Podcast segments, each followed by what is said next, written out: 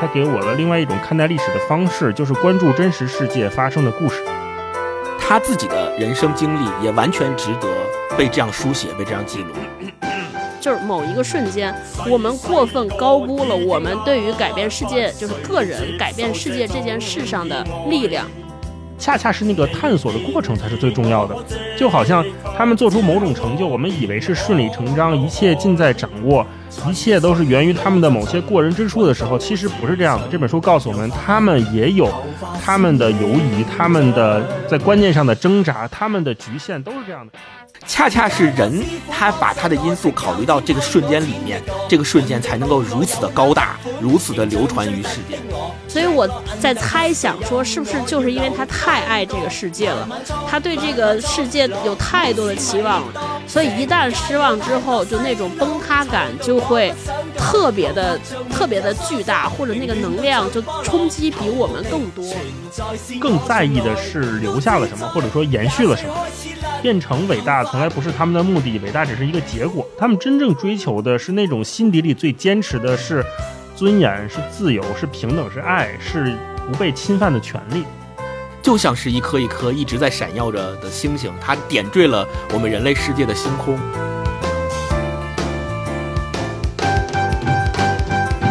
Hello，大家好，欢迎来到今天的文化有限，我是超哥，我是大一，我是星光。哎，大家好，就很高兴这周又和大家见面了。上周我们和大家分享了一本《被仰望与被遗忘》的。作者在这本书里呢，凭借自己的卓越的写作能力，在新闻写作这个领域算是开拓了一个新的道路。而且就是由于他太太优秀了，在这条道路上立了一个就是几乎无人能够超越的高峰。然后今天呢，这星期呢，我们和大家分享的这本书呢，和《被仰望与被遗忘》呢有很多相似之处。就首先他们的故事形式很像，嗯，也都是通过一系列对很多细微之处或细小。小之处的极致的刻画和描写，来给我们讲了一个非常非常宏大的事儿。嗯，而且呢，这本书的作者也是和那本书一样，通过自己卓越的写作能力呢，也让这本书在写作形式和写作领域上奠定了一个巅峰。他在这本书里采用的一种手法呢，叫历史特写。哦，这礼拜呢，我们跟大家分享的这本书就是来自奥地利作家茨威格的《人类的群星闪耀时》。嗯啊，这本书呢是由十四篇历史特写构成。它这十四个故事都是分别记录了人类历史上，呃，可以说是开创一段历史，或者说改写了一段历史的这种关键的瞬间。嗯，然后在进入这本书之前呢，我们还和以前一样，咱们先来来一个热身问题，暖暖场，热热嘴，哈，可以。对，其实我们每个人的一生啊。就是如果拉开来看，也是有很多很多的瞬间连接成的，所以我想跟你们聊聊，假如说让你们挑一个你们人生的瞬间，就人生名场面，对吧？你们会挑哪个？嗯，就这回星光你先说，我感觉说这个书啊跟你有有特别大的关，你说说星光的星光的闪耀时，双重闪耀，哎。因为我咱们经常听到一种说法嘛，就是一个人在即将离开这个世界的时候，他的眼前会浮现出很多像 PPT 幻灯片似的瞬间，嗯，他的一生可能就会用这种幻灯片轮播的方式，对对对，闪回在他的回忆里。现在这个年龄如果往前回溯的话，这个 PPT 的幻灯片的页数还不会有那么多。那如果今天一定要挑一个的话，我觉得应该是我呃当年高考的时候报志愿。选择到底是去外地上大学，还是留在北京上大学？我觉得这个抉择的选择对我来讲是一个值得放在呃 PPT 那一页里面当当一个瞬间的。对，呃，为什么这么说呢？是因为当时高考报志愿，我的分数其实。在北京大概上一本没有什么问题，但是如果在一本里面挑呃九八五啊那个那一系列的更好的学校，一是竞争压力比较大，二是不知道发挥的怎么样，很可能就是如果你勉强上了一个比较好的九八五，但是专业就没有办法让你自己挑了，你的分数就不够高嘛。那所以那个时候当时就想说，那我们是不是可以？去外地。但是我家里呢，我妈妈就特别不喜欢让我去外地，就是大家都能理解嘛，家长不喜欢让自己的孩子离开自己身边嘛，嗯，然后也能够比较好的照顾嘛，嗯，所以我妈特别不支持我去外地。后来我就跟我爸一起，我们两个人 偷偷的商量，说咱先看看。去外地报一个学校，以我当时的分数，到底是能上一个什么样的学校？所以我们俩就看了一下那个当年报志愿，我们都有那大本儿我不知道现在还有没有了啊？就是那个一个大厚本，几乎集结了全中国所有的接收报名的学校的这个可能十年二十年的每一年的分数线吧，就可能都在大本里，然后我们就翻翻，然后就找。那会儿就是最早的大数据，对，是的，是的，就是找那个一本 一本以上的，然后就发现说有一个现象就是。北京的学校肯定是收北京的生源的最多嘛，然后外地的学校收北京生源的呢就非常少，可能一个专业收两个三个，所以这个竞争优势呢也也就相对来讲就小了。我也没有把握一定能考上我想上的那个专业，但是我们经过一番排查、大数据分析以后，就发现外地那个学校确实，呃，他要的分数和北京的同等学校要的分数要低。或者换句话说，就是我的分数如果在北京，我上的是这个档次的学校，但我如果选外地的一个学校，就会比在北京能上的学校高一个档次。所以当时我跟我爸就决定说，那就这么定了，咱们就报第一志愿就报一个外地的学校。然后我说，那我妈那边怎么办？就就得有人去说服她。然后我爸就说，那交给我吧。后来我爸可能就跟我妈聊了一次，嗯，最终同意了我报外地学校。有几个原因吧，第一个就是觉得，呃，我已经成年了。如果一个人到外地去锻炼锻炼，然后呃，就是接受一下独自独立生活的。这个体验也是一个非常好的，也是好的，呃，对对，也是非常好的，所以他们就说，呃，那就支持我去外地，所以就相当于，呃，就从这个瞬间开始，就决定了我就去了那个呃外地，所以也是因为这个，我觉得后来的一系列事情就比较顺理成章，包括又继续读了呃研究生，然后又研究生阶段交换，然后去了国外什么的，这些我觉得都是顺理成章，能够能够让他实现的一个。一个道路从那个瞬间开始。假如就我曾经无数次的设想过，如果那个瞬间我没有去国外地上大学，而是就留在北京考，比如上了一个学校，然后留在父母身边，今天的我还会不会是今天的我？对，还会不会重复昨天的故事？是的，是的，人总是会在这种瞬间，他去他去假设嘛，说假设咱当年没这么选，今天的我会不会是还是这个样子？所以还是挺有意思的。我觉得如果一定要让我找的话，我觉得这个可以当做是一个呃典型。一个瞬间，嗯，超哥呢？我那星光这个叫星光闪耀时，我这个就是超哥超哥幻灭时。我我前两天刚经历过一场幻灭，这而且我这个幻灭也跟也跟星光这个高考吧有点关系。哦，就是我呢，就是一直一之前一直有一个神交了多年的朋友，嗯，就是就我们俩当时是我在罗伊斯维的时候工作时候认识的。呃，然后他当时就咱们不是跨年演讲嘛，那个 vivo 是赞助商，然后他当时是就是 vivo 的这个 PR 公关服务商，然后我们就因为工作认识，有了微信，但是也没怎么联系。后来他有个公号叫飞机稿，然后我就每天在那个公号上看他写文章什么之类的，也没觉得。后来聊起来才知道，说我们俩其实是一年高考，然后他当年是鄂尔多斯的文科状元。对，然后他去了人大，我说，哎，那我赢你了，对吧？我虽然不是包头的文科状元，但是我去了清华，你知道，这还挺自豪的。然后就瞎聊，嗯，平时我们俩也老聊聊点和营销啊、公关相关的事话题和事情，我就觉得吧，人家还挺专业的，但是吧。哎，也就那样吧，反正是。然后前两天我们一起接了，就是一起他帮他处理了一个他品他客户的事儿。嗯。然后是个啥事儿呢？就是客户当时有一个特紧急的情况，需要写一个特别好的文案。嗯。然后那个文案非常重要，然后呢，我们就去，当时就客户特别着急，但是谁也搞不定，因为写了好几稿了。嗯。然后我们就去了，当时去了三个人，我们就大概聊聊这个东西的提纲结构应该怎么写逻辑。但其实，说实话，到底该怎，我大概就知道应该是一二三这个结构。但你让我怎么写，我其实没想好。嗯。然后呢，我说我来这想想嘛。然后我就在，然后我们就在那闲聊，闲聊闲聊，就看他打开了电脑，就坐这写。大概写了俩小时吧，他就非常，然后然后同时写的过程中还跟我们聊天呢啊。边聊边写。说写完了。嗯。啊，说写完了，你们看看。说我，哎呀，脑子不转，我先出去洗把脸，你们看看，咱回来再改。嗯，就看完之后我就惊了，你知道吗？就是那个那里边每一个字，我就觉得是穷尽我一生的努力，就别说写出来了，我想都想不到啊，想都想不到。但是最后确实是客户基本没有改，就是所有人都震了，嗯，就是恨不得要起立鼓掌那种，你知道吗？那个时候。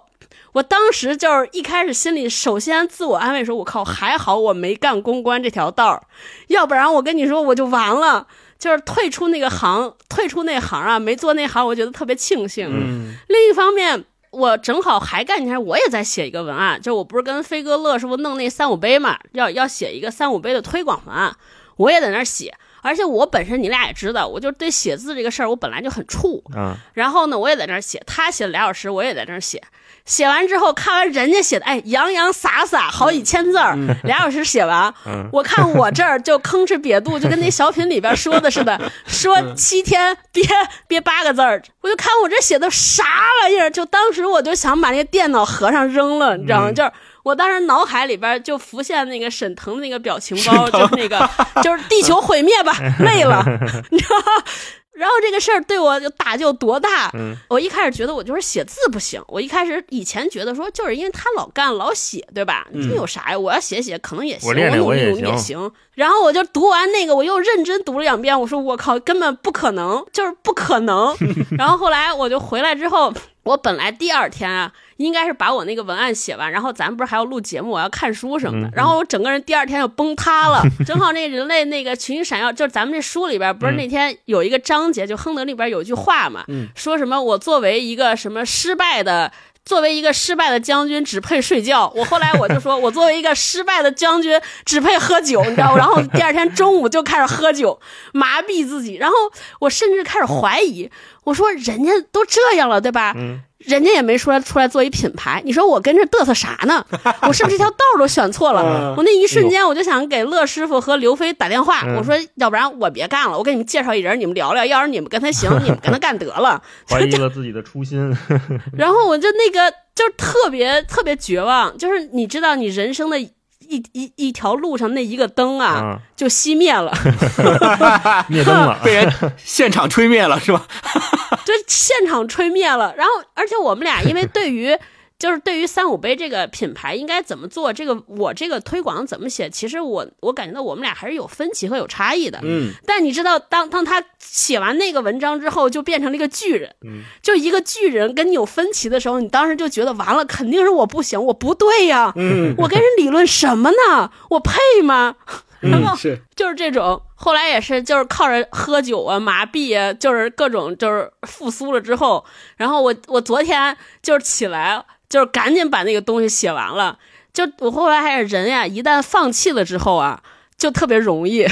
就是因为对这这东西也没指望了，反正怎么写也赢不了，哎，胡笔写一写，随便吧，就那么写完就交了。嗯，所以要是下礼拜啊，大家就是听咱节目的人不小心从哪儿读到了我这篇文章，你要觉得写的不行啊，你也不要说出来。啊 对 啊，我已经知道不行了，就大家反正也都不行了啊。嗯嗯但是但是我文章写的不行，不意味着我们这个茶不行啊，对对就是我拉垮了。啊，真的就是是，反正我这两天一直都在沉重的打击中，嗯慢慢在在苏醒，嗯，太苦了。嗯大老师呢？大老师，你有啥瞬间？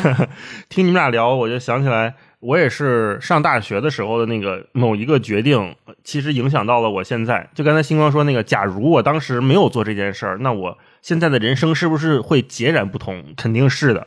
是什么事儿呢？嗯就是我上大学的时候，专业课特别差劲嘛，而且也跟这个老师我也不对付，我也觉得他们讲那些我也不喜欢，我也不爱听，而且我的问题他也不会。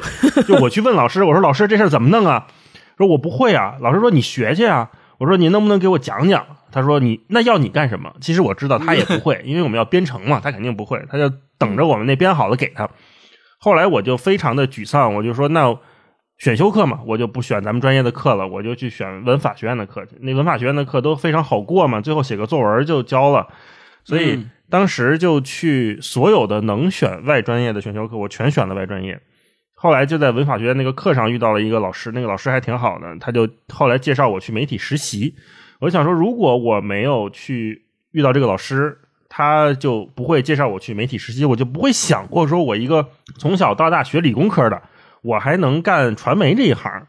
那到现在，其实啊从这两年我才敢说自己是一个做媒体的，或者是自己说是一个做编辑的，因为好像这几年从这个就是移动互联网，就是从互联网公司出来到现在看理想这份职业，我才觉得我好像真正的在做一个正当职业，就是就是以前都不知道自己在干嘛，就无法定义自己啊。这几年好像才慢慢的有这个笃定的感觉。以前是不是觉得自己是被物流队伍淘汰了？我我以我觉得我淘汰了物流队伍，因为对对对，我是也在物流公司那个实习过，实习过那个。其实我是看到了他们每天这些，不管是同事啊、领导呀，还是跟我一样的年轻的小伙伴，他们在干什么呢？我是看见了的，我看见了，但是我真不喜欢，我也一点兴趣都没有。还好那会儿就是。第二份实习工作就去媒体了嘛，就觉得说，我靠，这是我想干的。从那会儿就喜欢上了这份行业，就有很多自己向往成为的样子，或者是好奇的事情发生嘛。所以，嗯嗯嗯，我觉得这也给了我一个启发哈，就是当我们意识到身边的某些事情不对的时候，就尽早寻找下一个出路，或者是试试别的可能。当然，你不一定哈，说第二次、第三次试，你就能找着那个适合你的方式和答案，但是。你多试试总没错，因为你你就是排除法嘛，就是这事儿我不喜欢，那那个事儿我也不喜欢，那我再看看什么喜什么我喜欢，呃，很有帮助。否则的话，我可能就会像，嗯，我以前在物流公司看到的那些同事大哥大姐一样，呃，做着一份每天也没什么意思的工作，就改改表格、做做图什么的。当然，人家可能自己觉得有意思啊，我是真不喜欢。所以，嗯，这这是我的那个瞬间，就是我觉得我去选文法学那堂课，遇见那个老师。跟那个老师说：“老师，我不喜欢我这个专业，我也不知道我能干什么。我还记挺清楚的。我当时跟他说的原话就是说，我好像似乎对文字行业的工作感兴趣。为什么这么说呢？就是因为我不知道跟这个相关的能有什么行业。我不知道媒体跟文字相关的，我不知道编辑是干什么的，也不知道这个写东西是干嘛的，都不知道。所以那个那个瞬间对我来说很重要。真好。”你看，像我就是我喜欢这个行业，但我知道我在这个上面没有天赋了，所以我打算回来认真做播客。你看，我回来就主动承接了这期播客的提纲，对，认认真真做了笔记，嗯，认认真真看了书。你知道，就是遭受到了那个行业的毒打之后，觉得 还是干点自己会的吧。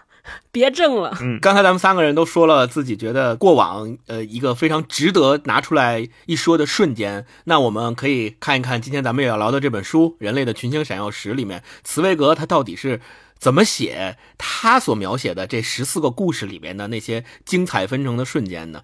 那首先，请大一老师给我们介绍介绍这本书到底是写了一个什么样的故事？嗯，好，那这本书呢，就像超哥刚才前面提到的，它是一本历史书哈。首先是一本历史书，其次呢，我觉得它是一个反复值得读的书。那为什么说反复读，而且每次都有新收获呢？就是我读这本书的时候，我刚开始我没想它到底是个啥分类，因为我们不太能把它定义成这种非虚构，因为它里面必然我们看到有一些想象，甚至还有一些错误，就是后后世人们会给它纠偏嘛。但是呢，对，就像咱们上一集聊那个被仰望与被遗忘呢。我们其实能看到一种广泛的真实和希望，嗯，这是这本书给我的那种感觉。而且，呃，后来我才知道，这个茨威格这个奥地利著名的作家哈，他其实是一个小说家出身。哦，那而且他的可能他的出身和他的经历，一会儿我们再聊哈。那这本书其实就像小说一样精彩。我看每篇的时候，我都是当一个短篇小说来看的，嗯，甚至更华丽、更璀璨。那这本书呢，是一九二七年第一次出版，那到现在也有将近一百年了哈。它最早是从五篇这个中短篇慢慢扩展到现在的十四篇，然后成书的。对，然后就是流传至今嘛，一直说长销不衰。为什么有那么多版本？就是我们说这次聊这本书，好多朋友就问说，咱看的哪个版本啊？看的谁翻译的呀？就有巨多版本，就是因为这本书，呃，谁做谁火，谁做谁大卖，基本上这样。然后可能说每一个爱读书的朋友家里都会有一本，甚至不止一本。这十四篇写了什么呢？其实写的就是。呃，人类历史或者人类文明进程里边这种意义非常深远，但是往往被我们的历史书、被那些宏大叙事、被那些简单的数字遮蔽了的人和故事，我觉得是这样的。有些可能我们觉得耳熟，有些是我们压根儿没想过还有这事儿，或者有的时候是我们没有意识到有这样的人的啊。这本书里面就是可以说群星璀璨啊，比如说里边有一九一七年的列宁，他讲在俄国爆发革命的时候。列宁是怎么从瑞士经过德国绕道？俄国当时他们是敌对国嘛？对啊，绕道回到俄国继续进行革命的，就是一个有点像那种谍战片的感觉 哈。也有讲一八四八年美国这个加州的淘金热的，是怎么让一个人从坐拥金山，那真的是金山本山哈，变得一贫如洗，然后后来又跟这个财富和这个什么权力斗争一辈子，呃，有那种特别混乱的美感，我觉得还还挺挺有魅力的。然后还有一个就是，我看很多很多朋友读这本书都印象非常深刻的故事，就是一九一二年的英国南极科考队，对，他们是怎么跟挪威的科考队竞争。当然是一种非常良性的竞争哈，然后争取第一个到南极的荣誉，最后又是怎么面对他们自己的失败的？嗯啊，也是一个非常跌宕起伏的故事，等等等等吧。包括什么逃犯怎么发现太平洋啊，法国国歌马赛曲是怎么写出来的，都是在这本书里面写的，非常的有意思。还有呢，就是茨威格的文笔啊，真的是非常非常好，可以说每一句话都闪光，它就像一个大钻石一样，就是每一面都特别的华丽、晶莹剔透。是，然后中文翻译的也好。然后我们今天聊的这个版本是理想国的版本啊，如果大家有兴趣的话，可以找来看一看。那就说到这个文笔，我就跟大家分享一小段，就是他开头，呃，第一篇这个前言写的文章，基本上就是把每一个人都镇住了。他是这么说的：没有哪一位艺术家能在全天二十四小时里不间断的创造艺术。他们成功完成的那些关键性的、具有恒久意义的作品，都出现在为数不多而且难得一现的灵感降临的瞬间。历史也是如此。我们敬慕一切时代中最伟大的诗人和表演艺术家，但他也绝不是一位永无闲歇的创造者。歌德曾经充满敬畏地将历史称为上帝的满是秘密的作坊，即便在这个作坊里，无关紧要和日常繁琐之事也是无尽无休。在这里，如同在艺术和生活的各种领域一样，那种精致的、令人难忘的时刻难得一现。那那他这本书里其实就是捕捉了所有历史上这些充满秘密的难得一现的瞬间，呃，基本就是这本书的情况啊。嗯。那星光给大家介绍介绍茨威格老师是谁？为什么他这么厉害？嗯嗯呃，刚才大一说到了呃，人类的群星闪耀时这本书可以说是茨威格的代表作之一，也是后来后世不断的去重读他的作品，不断的去再版他的作品，不断流传他作品的这样一部非常非常经典的。我们现在其实如果要强行归类的话，可以把它归类为传记。呃，他写的这个十四个故事啊，都是跟人为中心的传记。茨威格的全名叫斯蒂芬·茨威格，啊，奥地利的著名作家。他不仅写过像传记这一类的题材，他也写过诗，也写过小说。所以，他所涉及到的这种文学的题材非常的多。比如说，他的代表作除了咱们今天要读的《人类的群星闪耀时》之外，还有短篇小说《一个陌生女人的来信》啊，这个大家应该也都很熟悉。包括后来这个小说也被改编成各种呃戏剧形式啊，舞台剧啊，包括孟京辉也有这个。就是同名独角戏《一个陌生女人的来信》，然后还有包括中篇小说《象棋的故事》，这个也很有名。长篇小说《心灵的焦灼》，以及他还有一本回忆录，是在他去世之前那一年写成的，叫《昨日的世界》。啊，这个也是他非常有名的作品，呃，同时呢，他的传记作品除了今天读的《人类的群星闪耀时》之外，还有他写过这种包括三大师。他开始写传记，实际上是从他去俄国的时候开始写成了一个由十二个人组成的，都是文学家组成的这么一个传记的大的作品，是从这儿开始开始他涉及了这个传记的题材。那茨威格呢，他出生于一个呃。富裕的犹太家庭，他的父亲和母亲呢都是犹太人，然后也都经商，所以他从小家境呢是比较优渥的那种家境。所以后来呢，他青年时代是在维也纳和柏林去读哲学和文学。我们可以想象一下啊，就是茨威格他是一八八一年出生的嘛，那个时候出生的人，如果不是家境特别优渥的话，很难想象他能够去读哲学和文学，对吧？所以，说明是他有这个非常好的条件，才能够支持他去一开始上学的时候就开始去涉足文。学和哲学，后来呢，他做了一个什么事儿呢？他毕业之后呢，也没有特别的，除了在报纸做过编辑之外，后就是周游世界，就去欧洲啊，各个国家啊，各个地方去周游啊，去。咱们现在叫游学吧，可能就是这儿住一住，那儿住一住，然后跟这儿的人交交朋友，然后在这儿写一写啊，在那儿去看一看，就是这种方式，一直是这样度过他的生活的。然后在这个周游世界的过程当中，他又结识了一些文坛和呃这个知识界的很多特别厉害的人，包括罗曼·罗兰，包括弗洛伊德，这一直都是他一生当中的特别好的朋友。然后同时在这个过程当中，他就开始创作，创作诗啊、小说啊、戏剧啊、传记啊、文论啊，各种题材他都写。然后其中呢，以他传记和小说的成就是最为著称的。刚才咱们也说到了《人类群星闪耀时》啊，《一个陌生女人来信》啊，这些都是大家非常耳熟能详的。然后他在第一次世界大战期间呢，还报名参军过。他参军了之后呢，由于受到了呃他朋友的影响，渐渐的就变成了一个和平主义者，变成了一个和平主义者的标志，就是他在参加完第一次世界大战。退伍休息的期间，啊，他写了一本戏剧，叫《耶利米》。这本书取材于圣经的故事，它是一部反战的戏剧。所以从那个时候开始，他就一直反对战争，是一个坚定的和平主义者。后来呢，他在一九一六年的时候，在萨尔斯堡，呃，买了一座房子，然后后来也跟呃一个女作家结婚了。呃，他就开始长期隐居在萨尔斯堡，埋头写作。我们特别要说一下他为什么要隐居。后世很多的评论家认为。茨威格选择隐居的方式，就是他通过一战，然后通过一战之前之后的这个欧洲的社会环境和社会风气的变迁，他渐渐的就对这个以他脑海中想象的那种欧洲、那种自由、那种欢快的气氛的欧洲，他慢慢慢慢的失望了。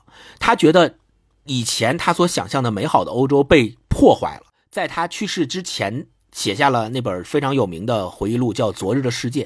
在那个里面，他不仅叙述了自己的一生，他也表达了这种对他想象中的美好欧洲逝去的绝望和失望的感情。呃，如果这么说，还在脑海里还没有办法形成对茨威格到底是一个什么样的精神状态的人物形象有一个非常直观的想象的话，我们可以想象这样一个场景啊，就是《布达佩斯大饭店》这个电影，大家都看过，维斯安德森是他的导演，维斯安德森他自己曾经说过。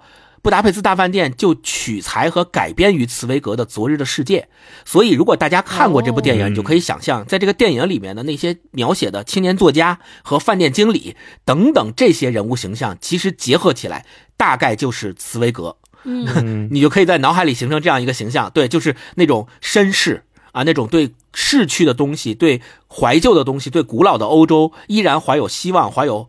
怀有这个梦想的这样的人，然后对欧洲被破坏、被两次惨无人道的世界大战破坏的这种失望和绝望，也正是因为这种失望跟绝望，因为他自己也是犹太人，然后二战的时候希特勒上台，他也受到了各种迫害、流离失所，各种国家就是各种辗转。于是，在一九四二年，当他完成了这个自传《昨昨日的世界》之后，同年他就跟他的第二位妻子一起在里约热内卢，就是现在的巴西，呃，寓所内双双服毒自杀。这个结局啊，也是非常的悲惨的。咱们现在想起来，一个这么厉害的作家，这么伟大的作家，给我们留下了这么多脍炙人口的作品的作家，就这样，就你想，他就他会选择服毒自尽这样的方式，是多么的决绝，也可见当时他内心的失望和绝望已经到达了一种什么样的程度。对，这个就是《人类的群星闪耀时》这本书的作者茨威格的故事。嗯嗯。再多说一句，就是我自己在读这本书的时候，常常会被他书里面所讲到的那些人物的故事的弧光所感动，然后我经常会觉得他写的特别的好。然后，嗯，同时我。在做功课看到了茨威格本人的这个经历的时候，我就特别特别希望，如如果啊，就是他的这个十四个故事里边，我觉得如果再补上他自己的这个故事，自己的某一个人生的瞬间，我觉得特别的完整，特别的完美。他自己的人生经历也完全值得。被这样书写，被这样记录。那我们就下面进入这本书。我们就是在进行这个故事和片段分享之前，我想特好奇，就是你们俩读完这个书整体的时候，那种最鲜明的感觉，如果用一个词或者一句话来概括，会是啥？戴老师，嗯，我先来。那我就是选“希望感”这个词，这也是为什么我们这一次说一起来读这本书的一个原因吧。最近可能这个各种大环境啊，或者是世界上各种事情，呃。城市里面各种事情，大家都会觉得很无力嘛，所以我们也说，那能不能选一本让我们读起来会给我们一些希望，或者让我们去寻找一下希望的这个书？所以，嗯，这本书我这一次在读的时候，我会觉得它的希望感非常的强。一方面是时间上的，另一方面是它这里面这些人物的啊。那先说这个时间上的，或者说啊，如果我们用常规的这种分类体系来看这本书的话，会觉得很奇怪，就是。怎么一会儿一个十四世纪，一会儿一个一百年前，一会儿一个历史名人历史，然后一会儿一个无名小卒，然后这里边还有什么逃犯，还有士兵，对，说这些时间、地点、人物怎么哪哪都跟不挨着？没错。后来我在读这本书的时候，开始想这个问题哈，就是本身首先我们人类的历史本身就是离散的和零散的，随机出场的嘛。那我们从小接受的历史教育或者地理划分，也是一种非常后期的思想体系。那比如说什么国别史啦、断代史啦，这都是非常人为的划分嘛。嗯，包括我们说以史可以知兴替，以史为鉴知兴替，也是这么一种思维方式。但是这本书我读下来，我觉得它给我了另外一种看待历史的方式，就是关注真实世界发生的故事。嗯就像这本书的书名一样，说人类的群星闪耀时，那你说群星它能有什么规律呢？对吧？对它的无序恰恰是这种最美的。那这种正是这种无序、这种随机发生，给了我一种未来可期的希望感，就是指不定哪儿哪儿可能又冒头了，哪儿哪儿可能又闪一下。这种在黑暗中的人是最需要、最需要的那种感觉吧。对而另外一种希望感是关于人的，就是呃，你看我这本书里面这很多人哈，大部分都已经成为了一种历史符号，成为了所谓的那种带引号的名人。但是在当时，其实他们很多人都是 nobody，或者说甚至有一部分人，他们这个书里写的角色，至今为止都不是我们常规意义上说的那种历史名人。对对吧？我们在读这本书之前，我们不会想说，哎，英国这个科考队里边有一个叫斯考特的人，或者说，哎，南极是谁最先去的呀？对，呃，是挪威人还是英国人？我们不会去思考这些问题的，我们只知道有南极，南极那儿有企鹅，对吧？但是谁发现的这个东西，我们不在乎，不在意。但是我们从这种所谓的历史后端回望从前的时候，经常会把很多人过分的伟大化，嗯，会只看到了结果，忽略了他们探索的那个过程。没错，而恰恰是那个探索的过程才是最重要的。对，就好像他们做出某种成就，我们以为是顺理成章，一切尽在掌握，一切都是源于他们的某些过人之处的时候，其实不是这样的。这本书告诉我们，他们也有他们的犹疑，他们的在观念上的挣扎，他们的局限都是这样的。而这个恰恰是这个人所为人啊，不光是伟人的关键之处。你比如说，我们说那个斯科特探探险队的人，或者说后来说那个罗马帝国的西塞罗，他是那么的犹豫，那么的无法决定自己到底要站在哪一派的纠结派别里面。，嗯，对他非常的纠结，这些纠结成就了这些人，而不是他们那种呃单方面的伟大。我觉得那一定要把这个这些人的立体感看出来，所以我才觉得说，哦，这一个一个鲜活的人，他们那么纠结，但是同时他们又那么伟大，他们那么重要，然后他们。好像又跟我们普通人产生了一些连接，因为我们在做很多决定的时候，包括像我们刚开始聊的，咱们三个人说找一个人生的这种抉择瞬间，其实我们都会犹豫，说那我选了这个，是不是那条路就没有了？包括有的时候咱们看一些我们朋友给我们发的私信，或者是嗯写邮件过来跟咱们交流的时候，我们也会遇到这样的问题。他说不知道该怎么选，我选了这个，可能那个就没了。对，这种犹疑其实是非常非常顺理成章的啊、非常非常关键的，这也是我们生命之所以丰富起来的这个非，常宝贵的地方吧。所以我觉得，就这本书给我的那种希望感特别强，嗯让我看到了一个正常的人，一个普通的人，一个当时他并不知道自己必然伟大的人，他们那个真实的样子嗯啊，这是我的特别好。那你们呢？嗯，我读这个书就是借着大一老师刚才说的吧，除了希望感之外，呃，因为这个书里面的很多故事啊，它的瞬间的描写让你觉得它甚至有一种神谕时刻的那种感觉，就好像对是一种超自然力量，或者是宗教般的情感，是神突然说了句话，或者神突然在这个瞬间来用一种力量来帮助你，然后启发了你什么，让你的脑子突然灵感上帝乍现握，住了他的手，对对，灵感乍现，什么在这一刻什么上帝附体之类的，然后。这样之后，他才写出了流传万世的这种作品，或者做出了流传万世的功绩。但是，往往我们有时候读到这些故事的时候，我们会觉得说：哇，那如果是这样的话，是不是人在这个过程当中的努力和人在这个过程当中的纠结呀，这这些这些痛苦啊就不重要了？我们只要等待那个神谕时刻就好了。对吧？就像我我我就像是一个这个工具一样，哦，我就要么有些人幸运，他能等待等，来，对，要么他能等来，要么他不幸运，他可能一辈子也没有等到这种瞬间。我就成为一个就是任他宰割的工具就好了。然后反正他能帮我弄出来，我也不需要把自己的主动性或者叫我们现在叫人的这种因素把它放进去。但是茨威格这本书读完之后，让我就觉得恰恰是。通过他的这种对瞬间感的描述和讲故事，让我意识到，人这个因素在这个过程里面是极其重要的，它甚至重要到超越了那个神域时刻。嗯我呃，比如举个例子，说斯科特，呃，刚才大家也说到了，他探索南极的这个过程当中，他马上就要离开人世了，他的队友都离他而去了，那么他要面临的一个绝对的事情就是牺牲，就是对吧？就是离世。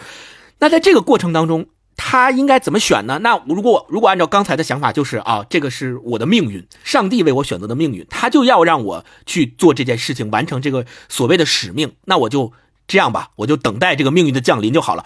斯科特没有，斯科特在这个命运降临之前，他做了什么事情？他还不断的写信。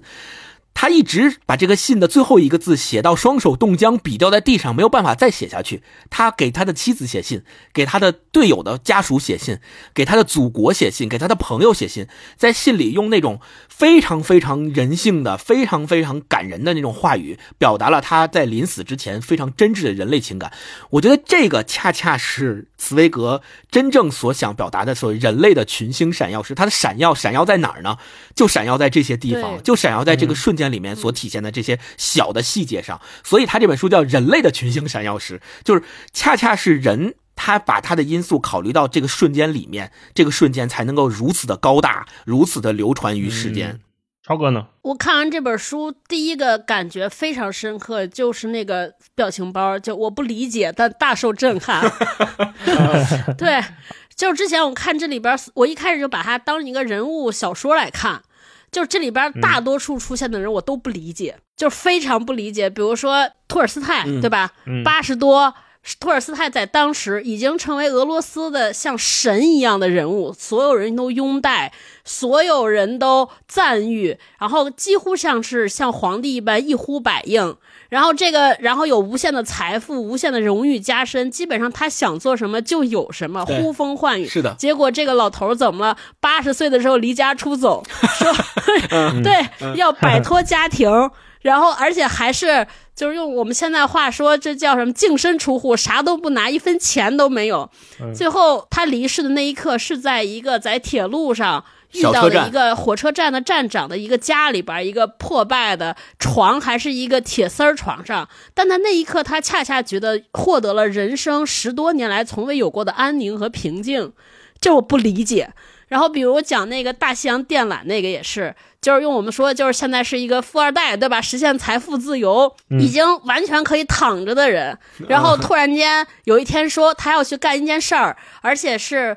就是扔押上自己所有的身家性命去接通这个横穿大西洋的一根电缆，就大家可以想象一下，比如说这个人黄峥，拼多多的黄峥老师，对吧？有一天突然坐起来说我要接电缆去了，而且就是无人组，而且失败了那么多次还要去做，他在这个过程中好像也不图名。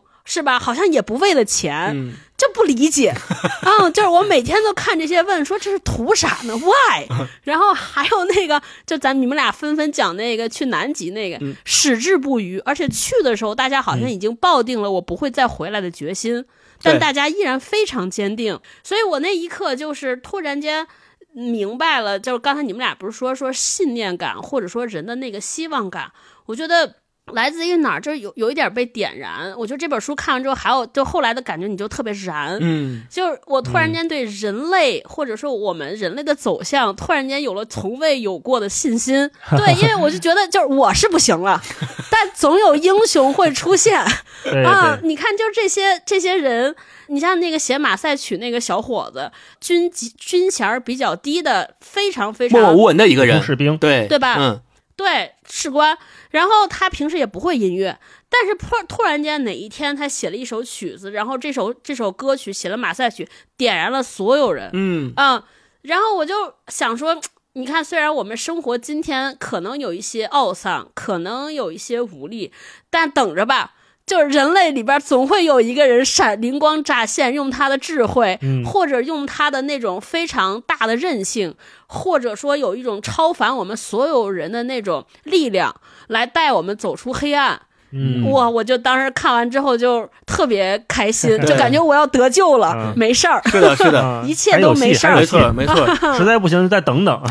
是茨威格的这本书里面所描写的这些故事的人，就像是一颗一颗一直在闪耀着的星星，它点缀了我们人类世界的星空，让我们这些后世的人，我们可能永远也成为不了跟他们一样取得这么伟大的业绩和成就的人，像他们一样也点缀在那个星空上。我们可能做不到这件事情，但是我们抬头能够看到这些人一直他们的故事，他们的这些瞬间，这些希望在闪烁。我觉得就能够给我们信念和前行的力量。我觉得这个是特别的，就是所谓燃点的那那那一趴。嗯，那我们开始好好读读书。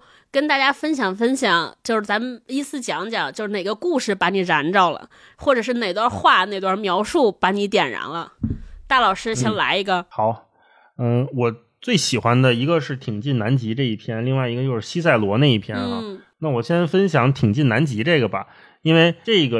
应该是全本书里面就是最跌宕起伏的一个故事。简单讲是什么事儿呢？就是在二十世纪初呢，世界格局有着一直动荡的变化。那每个国家和民族，他们都要通过自己的方式，在世界上寻找认同或者是存在感。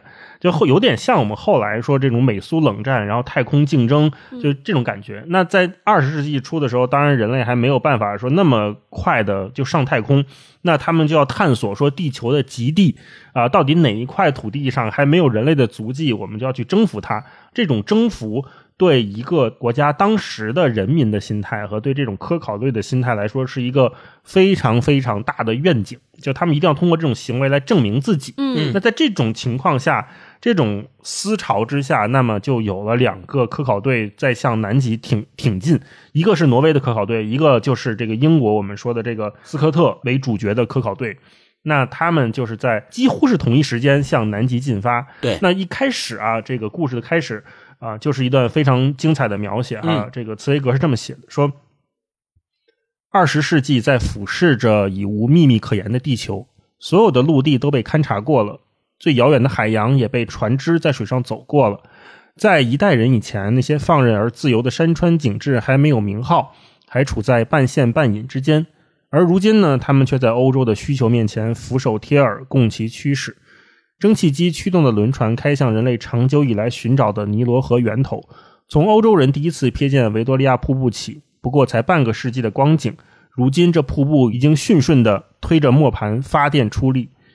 最后的野生世界，亚马逊河流领域雨林也得见了天日，而唯一的处女地西藏的腰带也被解开。旧地图和地球仪上的未被认知之地，这个语汇已经被那些对这些地区的知情的手重新划定。二十世纪的人们了解自己的生存星球，求知意愿已在寻找新的突破。向下，他要了解深海里的奇妙动物世界；向上，他要进入无边无际的天空。只有在天上，还能找到尚未被人类涉足的轨道。因此，在地球折毁了世人好奇、不再具有秘密可资探究以来，钢铁制成的燕子就竞相被推上天空。嗯，他们要达到新的高度、新的远程。你看这一段就是非常精彩的描写出了当时二十世纪人们是怎么探寻这些地球上的未知之地的。对，然后后面我想分享的这一段就是当斯科特知道他们已经势必要输给挪威的科考队的时候，这一段描写。那其实我们前面讲哈，说他有一个伟大的内心的感召，说我要代表英国第一个走进南极的这个极点。可是呢，当他知道了他前面已经有一个队伍比他提前先他一步到达的时候，他要怎么面对接下来的这一连串的失败？而且更重要的是，当他也知道挪威的这个探险队没有活着回来，他们其实把旗子插到了那一片土地上之后，他们就已经注定死亡了。他们挪威的科考队留下了一封信，让。接下来来的人，他们不知道是谁，不知道是英国人，也不知道是什么样的竞争者，恳求他们把最后这一封信带回给挪威的王国。如果是我们来带入这个感情的话，是一个多么复杂的情感。就是说我那么那么的为国家，我要为民族，为所有人去争取一个世界的第一。对。那么，当我看到我已经失败的时候，我看到前面那个人。他成功了，但是他死亡了的时候，他留给了我的一封信，让我把这封信带回去，让我来帮他见证全世界，呃，向全世界宣告他才是那个第一名的时候，是一个什么心态？我们能不能，我们敢不敢做？就如果你不做这件事情，你说你就是第一，好像也没人知道。斯科特他他是有强大的这种科学伦理在，他一定就是他几乎没有犹豫的说我要帮助挪威人把这封信流传下去。当然，他也知道，斯科特也知道，他本人也是回不去了。他们这几个人已经注定要面对死亡了的时候。他还在他的日记里面，就是我们其实读到的整个故事哈，都是斯科特的科考日记。后来茨威格他自己通过想象和还原来把这一些东西补完的。没错，斯科特在他最后的日记里面是怎么帮助挪威的这个科考队去延续了他们的荣誉，又怎么在最后的这个日记里面写下了一封非常非常伟大的几封信啊？那最后这几封信他是这么写的：凶悍的暴风雪正如同狂奔者一样撞击着薄薄的帐篷。在这孤单的面对看不见其面目却可以感到其呼吸的死神之时，斯科特上校突然想到了与自己相关的一切。他正置身其中的是尚未见证过人生的最冰冷的寂静，仅此就足以让他英勇地意识到他对自己的国家、对整个人类的博爱情谊。在他的精神里，一种内心的海市蜃楼在这白色的荒原中升起，将所有那些由于爱情、忠诚、友谊。曾经与他发生关系的人呈现出来，他要对他们说话。斯科特上校用冻僵的手指写着，在他的死亡时刻写信给所有那些他深爱着的生者。这些书信太了不起了，在死亡就在眉睫之际，这里的天空中那份没有生命存在的清澈空气似乎透入这些信的字里行间。他们是写给特定人的，但是那也是在对整个人类说话。他们是写给一个时代的，却永不过时。他写给他的妻子，他要他照顾好最宝贵的遗产，他的儿子，提醒他尤其要防止他慵懒。在完成了世界史上最了不起的成就之后，他自我检讨说：“如你所知道的那样，我必须强迫自己变得有所追求，因为我一直有犯懒的倾向。”就在离毁灭只有巴掌大的距离时，他还在为自己的决定感到光荣，而不是感到遗憾。嗯，关于这次旅行，我要对你说什么呢？他比舒舒服服的坐在家里不知要好出多少，啊，中间有一段是他写给战友的信，我就不念了啊。然后他他的最后一封信也是所有信中最漂亮的一封，是写给英国。嗯，他感觉必须要说清楚，在这场关乎英国荣誉的战斗中，他虽然失败了，但是这并不是因为他自己的过错。他列举了一系列的偶然事件，这些都是与他的不利情况。他用一种带着死亡的回声，因而具有超凡情感力度的声音，请求所有的英国人不要置他的遗属于不顾。他最后的思绪还超越了个人的命运。他最后的话语不是在谈自己的死亡，而是在谈别人的生活。看在上帝的份上，照顾我们的遗属吧。再往后的纸页是空白的。斯科特上校的日记一直写到生命的最后一刻，直到他的手指被冻住，笔从他僵硬的手中滑落。他希望人们发现他的遗体时，能够发现这些纸张，从中可以见证英国民族的勇气。这种希望赋予他以超人的力量。最后，他还以冻住的手指写下这个愿望：把日记给我的太太。之后，带着残忍的确定性，他的手将我的太太划掉，在上面写下了可怕的几个字：“我的遗孀。”嗯，这就是我跟大家分享的一段。这一段就是我当时读的时候也特别的感动，因为我觉得一个人他在。即将离开这个世界的时候，我们有一句话讲“人之将死，其言也善”嘛。就我他当他当他在离开这个世界的时候，他想对这个世界留下什么东西，想留给谁什么东西？我觉得用写信的这种方式，而且我们要想到在冰天雪地、零下四五十度的南极大陆上，就剩他一个人了。他在帐篷里面，没有吃，没有喝，没有取暖的设备，就在那写，不断的写。他的那个时候，他的脑海中会想到谁？会想到他的妻子、他的孩子、他的队友、他的祖国。哎呀，就一一想到这些，我就觉得真的是感同身受。就你你你你，甚至于会把自己置身于，就如果我处于斯科特那种境地下的时候，我会怎么办？我还有力气干这些事儿吗？我我可能早就被冻得不省人事了，或者就什么也不想了，也也想不到别的东西了。但是斯科特他依旧凭借他如此坚强的意志在完成这件事，并且他做到了，就是他太伟大了。我觉得，而且茨威格他的刚才大一老师分享的，大家也听到了，茨威格的这个用用词啊，他的写作的这个方式啊，真的是特别的优美，让你读的真的很感动。嗯嗯，超哥来一段吧。就是这十四个故事里边，我。最受、最能给我力量的是那个故事，就是接通大西洋电缆那个。在这个故事叫《岳阳》的第一句话，嗯，我当时看这个的时候，就是看的热泪盈眶，就中间哭了好几回。讲一下这个是什么故事？其实就是说，就是人类在电报发明之后，一直想做一件事情，就是希望能能够把，就是从欧洲或者英国，他们是从爱尔兰牵了一条电缆和美国联系起来，说这样，那我们就就大陆和大陆之间的联系已经畅通无阻了。嗯，但是只要隔着海，有海相隔，大家就还是不能联系，不能联络。所以有一个人站出来说，这样，咱们接一根电缆，这样在海底下这个把电缆接通之后，信号传过来，这些大海就不能成成为人类。沟通的阻隔了，然后有一个人，就我前面说那个，获得了就是家庭优渥，已经财富自由了。用今天的话说，他出来做了这件事儿，这件事儿极其困难。就这件事儿前后他失败了四次，然后在这个失败的过程中非常具有戏剧性。对，就待会儿可以给大家分享。就是首先，这大家都知道，这是人类历史上一个无比绝伦的。历史时刻，这是一个壮举，所以他第一次出海的时候就是万人空巷。那边就是他，他们是打算怎么接呢？就是两艘船，一艘一艘船从美国出发，一艘一艘船呢从英国出发，到中间，大家各自从两端慢慢铺设电缆，然后在中间汇合。嗯，这个年轻人呢，就是做这件事儿的这个项目 leader 呢是美国人，然后当时他出发这件事情的时候，就是无论在美国还是英国，万人空巷，在码头上。就是锣鼓喧天，鞭炮齐鸣，然后大家都都在这要见证历史。这个事情在当时来说，我们现在回来看，它其实跨越了技术条件的。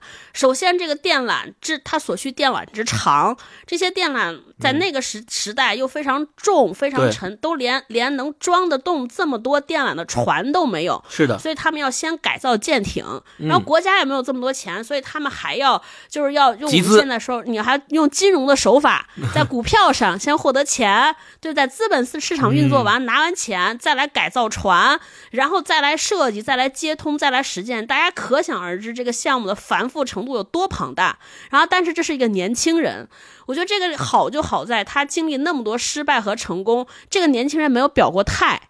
也就是，你就感觉这是一个非常酷和平静的人，一直在做一件事儿，就是我在解决问题。嗯。然后他第一次出发的时候，我刚刚讲了，就是大家非常想看这个壮举，说哇，这接通怎么样？大家可能人类已经开始幻想了，说这要成功之后，我们人类是不是就成了一个共同体？嗯。结果第一次出海的时候还挺顺利，结果马上就要接通那一刻，发现那个就是滚线轴那个轮儿坏了。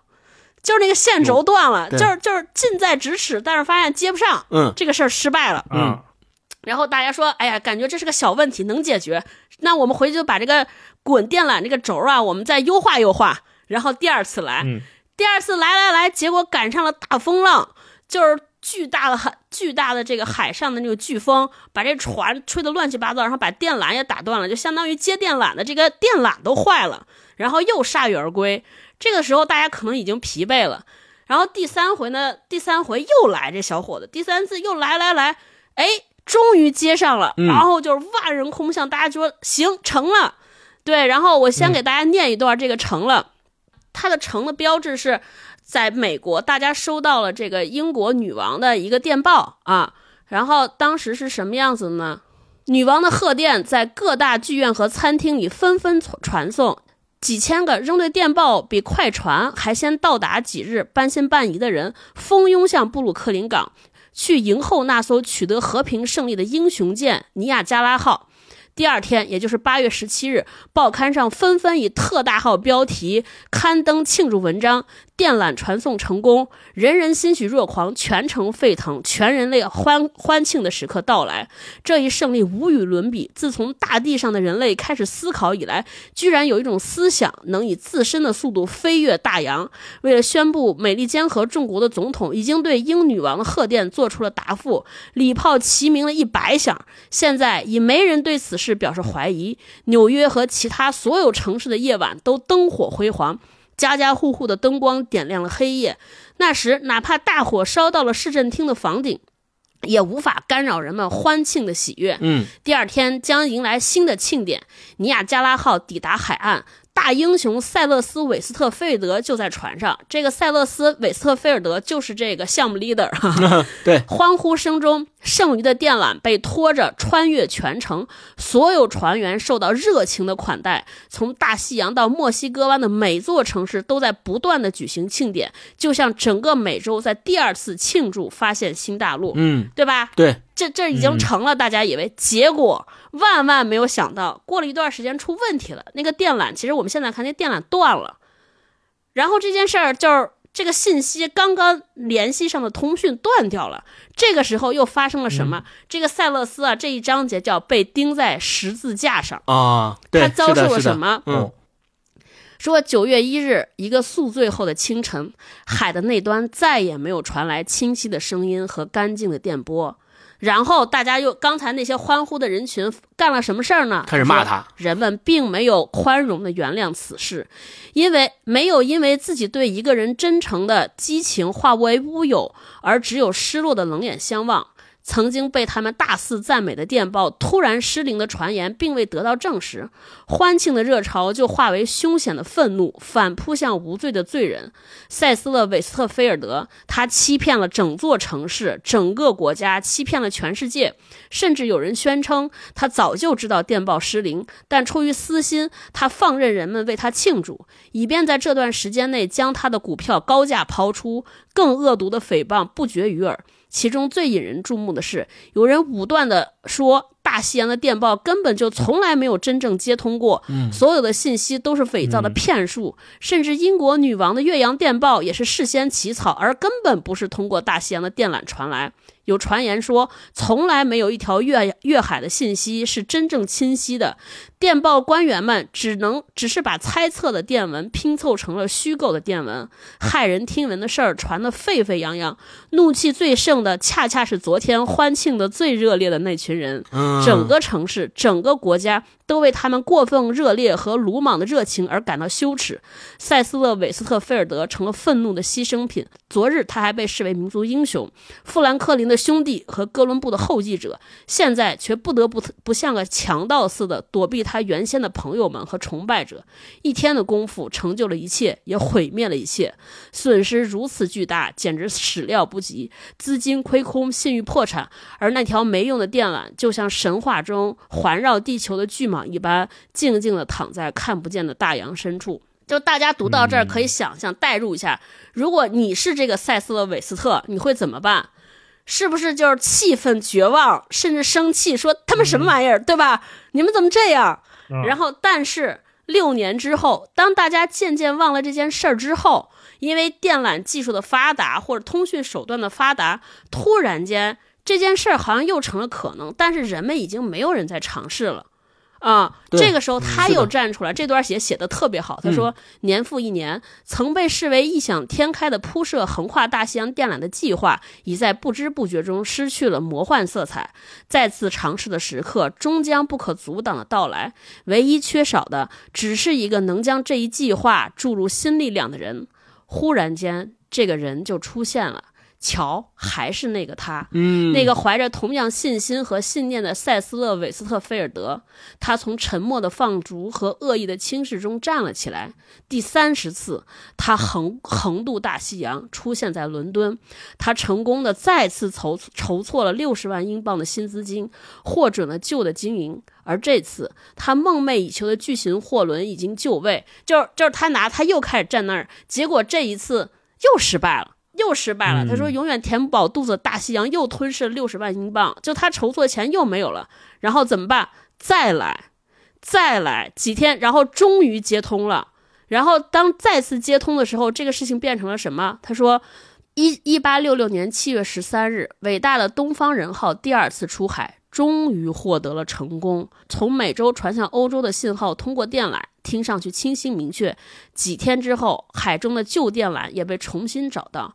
于是，两条电缆将新旧世界连为一体。昨日的奇迹对于今天来说已经稀松平常。从这一刻起，整个地球跳动着同一颗心脏。哇！我当时看到这儿的时候就热泪盈眶。我就当时就是说，它得成啊！他必须得成，再不成可怎么办呀？就是你对这个人又心疼又难过，但是他永远有一种你不知道是什么力量在推动着他把这个事儿完成，而且而且切设身处地的想，这个事儿结不结成对他个人来说没有任何关系，对吧？他是个富豪。他这个富翁以他的财富想去哪头去哪头，根本不需要电报，对他没影响。对，你就问他说你图啥呢？然后还被人误解，遭受构陷，然后甚至恶意相加。但是这个人就在坚持。哇！我当时看的时候就觉得太伟大了。这大概就是英雄和普通人的差别。然后我当时就说必须得感谢这些人，这些比我们强悍、比我们坚韧的人。要不然可能到今天，如果就是世界上都是我这样的人，就是一到挫折就地躺平之后啊。就完了，你知道吗？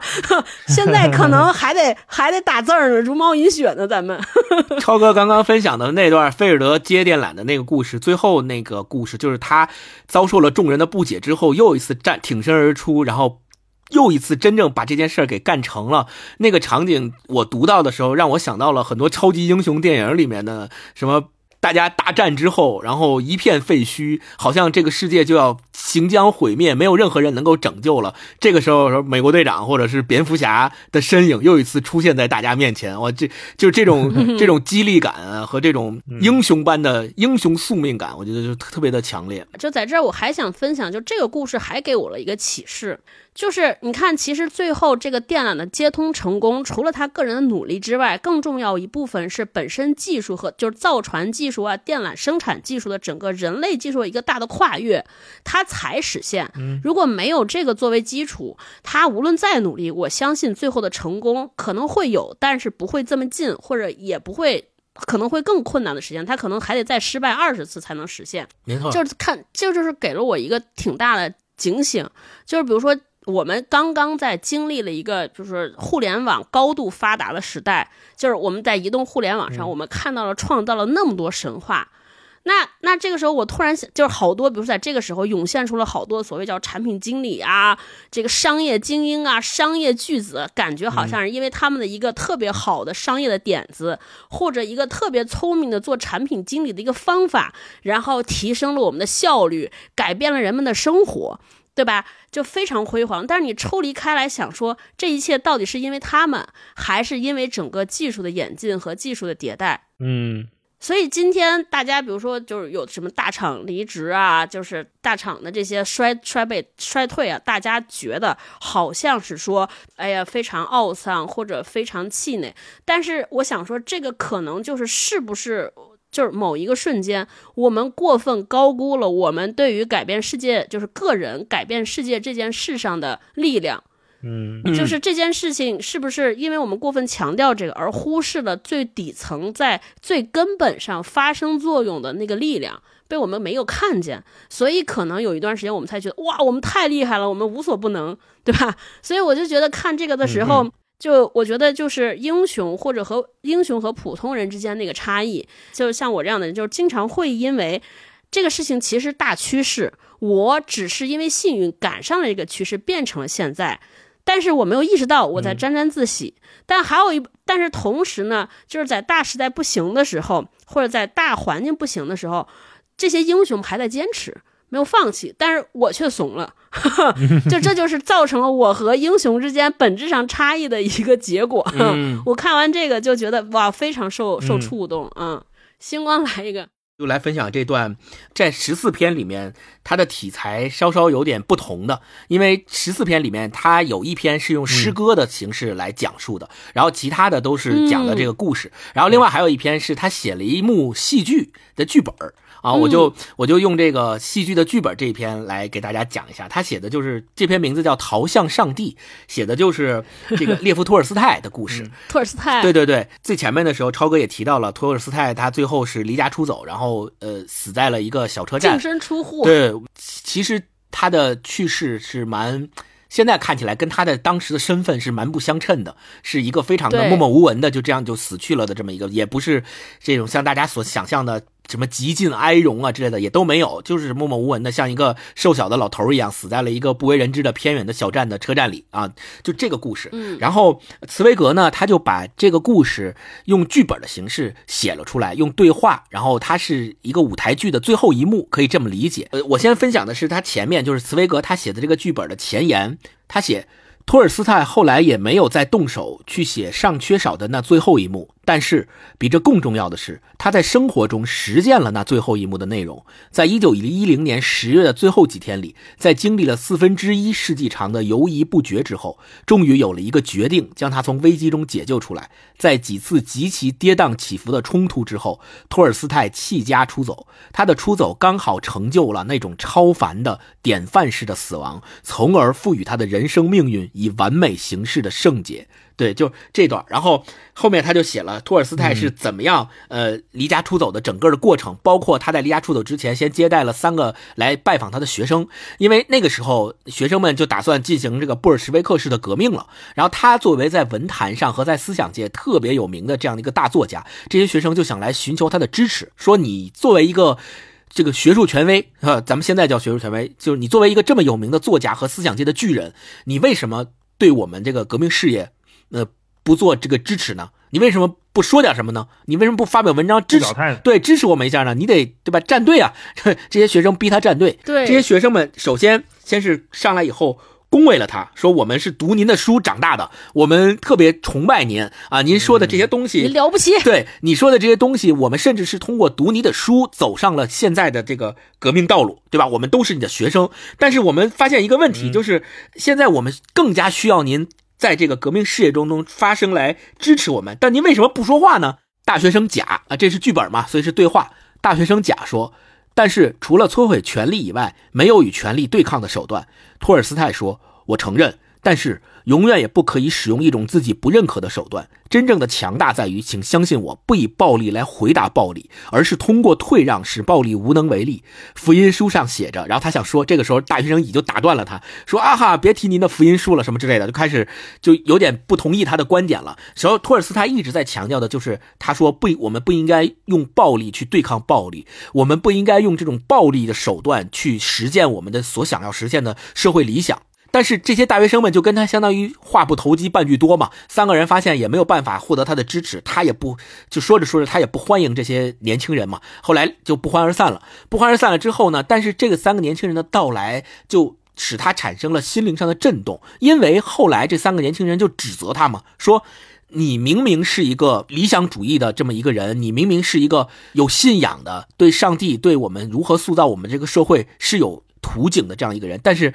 你现在所做的事情，就是你所反对的那些人所做的事情，就你就相当于你已经变成了一个他们所要推翻的那个实力阶级，或者叫资资本级资产阶级的。那种人，你你现在也有名气了啊，也有大房子了，住在大别墅里，有人伺候你，有仆人，天天的衣食无忧，然后就写点自己想写的那些东西，你也不支持我们，不为忘本了，对，就不为我们发声。那那你你现在做的这些事情，不就是当初你的文章里面所批判的那些人吗？你就成为了你所不喜欢的人，你所讨厌的人。这些学生说到这个之后，就深深的刺痛了托尔斯泰。他就发觉，他一直以来在他的心灵当中的那种矛盾和纠结，一直困扰他的这些东西，被又一次的提到了台面上。他发现，在他八十多岁年纪的时候，他不得不再一次面对怎么样回答这样的扪心之问吧？就他不知道该怎么样回答了。他觉得这三个大学生的来访。使他又一次不得不再次面临这种问题的回答，就是他必须要给出一个答案了。他到底要怎么做？是真的像大学生们所说的，成为自己所讨厌和不喜欢、所批判的那类人吗？就这样心安理得的一直生存到他离开这个世界吗？还是说我从今天开始要做出一个跟以往截然不同的决定？这个决定可能是之前无数次他曾经下定决心要做的，但是都因为种种的客观主观的原因没有去做的。那我今天是不是要迈出这一步？于是他就开始在心灵当中去纠结和打鼓，去矛盾纠缠着他。紧接着呢，他就去跟他的仆人说：“我已经下定决心了，我一定要走。现在唯一能够解决我心灵矛盾的办法，就是离家出走，就是什么也不要，就是离开我所生活的这个环境啊，去做我真正想做的事情，去奔向所谓的。”他的上帝，他的信仰，所以这篇文章叫逃向上帝嘛。然后他就跟他的仆人说了，说我我已经打算好了，我明天早上夜里我就走。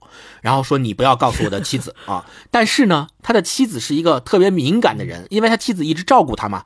虽然他妻子特别不理解他的思想，也不理解他的所谓的信仰，不理解他为什么。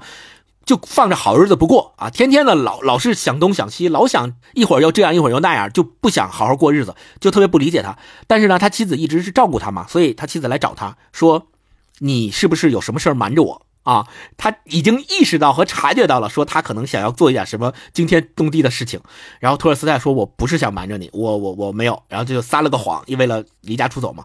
后来他就在夜里的时候偷偷的离家出走了，逃离了他的这个家，逃离了他一直所生活的这个环境，然后就开始在外面进行流浪的生活。然后到最后，我特别想再跟大家最后分享的就是最后是怎么写的呢？就是托尔斯泰流浪到了。最后，他去世的那个火车站的小车站上，他是这么写的：茨威格描述了一下，就是车站上的那些人，因为他跑了嘛，当局的很多警察呀什么的，为了他的安全，因为他是大作家，他是思想界有名的巨人，所以他突然离家出走了，大家找不着他了，所以很多警察呀，这些特工啊，都在外面去找他，沿线沿着他们家的这个路线啊去找他，看他到底在哪，大家都找不着他。后来终于就汇集到了这些人找他的这些人，也汇聚到了这些车站。然后这个车站的站长，这个站长是一个非常底层的一个有点小权力的，毕竟是一个这个车站的站长嘛。这个站长就把他自己这个车站上面他自己住的这个房间让给了托尔斯泰，让他躺在他的床上休息。然后这段是这么说的：有人从外面激烈的敲打玻璃门，站长打开门，警长快速的进来。啊，这个警长在之前跟站长说过，说如果托尔斯泰来到了你的车站，你一定要报告我，并且把他扣住，不要让他再跑了。警长说：“他对您说了什么？我得马上报告所有的情况，全部的。他会留在这里吗？多长时间？”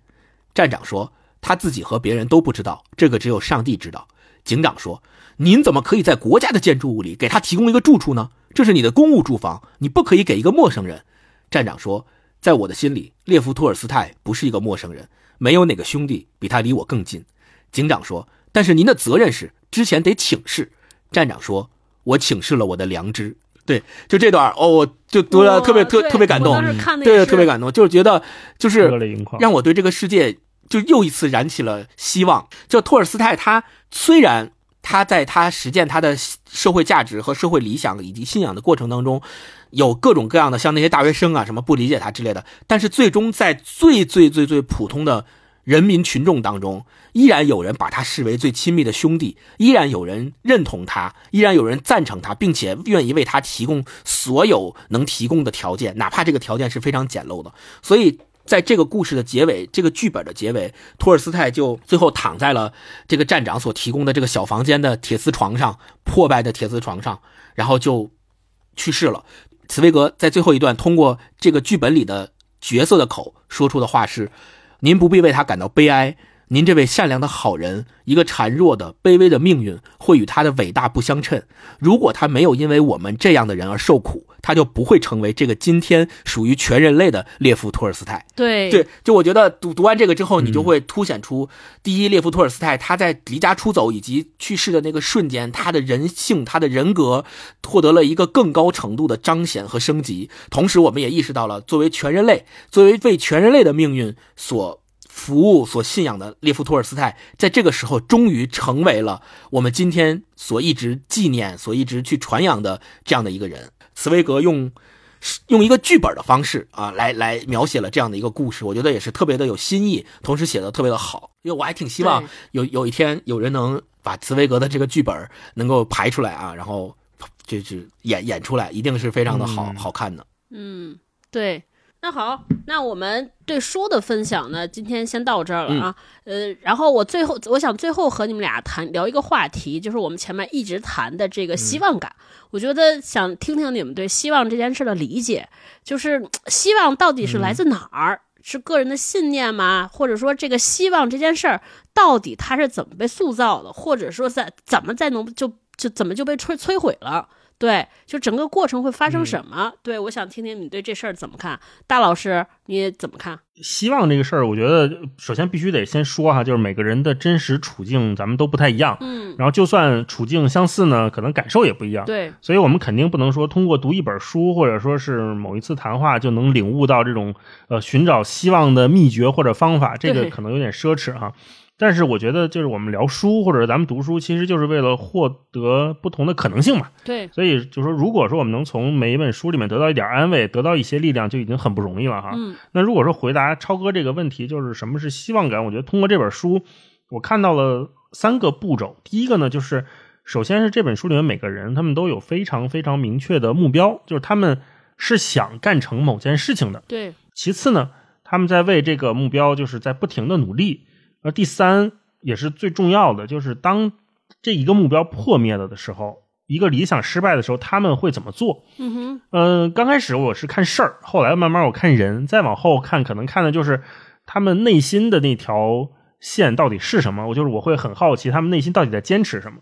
而且，呃，我觉得这也是这本书可能不同于以前的那些我们看那些历史书的那种比较枯燥的特别关键的地方，就是他把这些人都写活了嘛。嗯，那这些人，我觉得他们追求的到后面，我发现他们更在意的是留下了什么，或者说延续了什么。嗯哼，变成伟大从来不是他们的目的，伟大只是一个结果。他们真正追求的是那种心底里最坚持的是尊严、是自由、是平等、是爱、是不被侵犯的权利。对，我觉得这是他们内心中一直没有变的东西。他们只是嗯通过说，如果这件事情影响的这件事情我没做成，我没有通过这件事情来追求到我的尊严，那我就下一件事情。如果这件事情没有让我获得自由，我就再做下一件事情，让我去接近自由。他们好像，呃，就是我们看到那个精神内核啊，是那么的纯粹、那么善良、那么无坚不摧的时候，我们就会知道，这个就是人类传递希望的火种，这个就是那个希望感。嗯所以，我觉得不光是看人和看事儿，再往后看到这些人内心所坚持的，是给我特别特别大信念感的力量吧。这这是我我的想法嗯星光呢？嗯，我觉得信念感和希望感这个事儿，呃，第一，它来源于我们怎么样去看待自己身边的世界。就是往往我们会发现，特别有信念感和特别有希望感的人，他对这个世界是充满乐观的，或者说他对他所身处的环境是充满乐观的。当然了，这种乐观也许会因为现实生活中的某些事情被打破，比如突然有一件什么事情出来了，你之前的对这个世界的幻想，或者叫对这个世界的认知，也许会被颠覆，会被打破。当这个打破来临的时候，你有没有更大的能够把它包裹住的呃外壳，能够再更进一步、更上一层的把它包裹住，让你意识到这种打击你认知的事情，其实放开了讲，我们放长了时间尺度来来说，它也是其中的一个小事情。那我觉得这种希望感和信念感会再一次重新建立起来。当然了，可能会有很多人说你这个是不是阿 Q，或 或者说呃，你你会觉得说，呃，一出现什么事情我就想说，呃，阿 Q 精神在这里面又起作用了。区别在哪儿？我觉得区别在于对这个世界的真实认知到底是什么。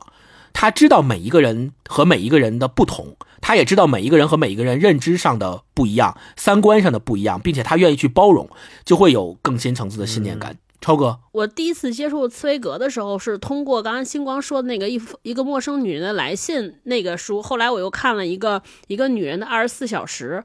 就当时我一直觉得茨威格是一个非常非常会写女人的男男性作家，就是他他对于人的观察洞见，而且永远他情绪饱满。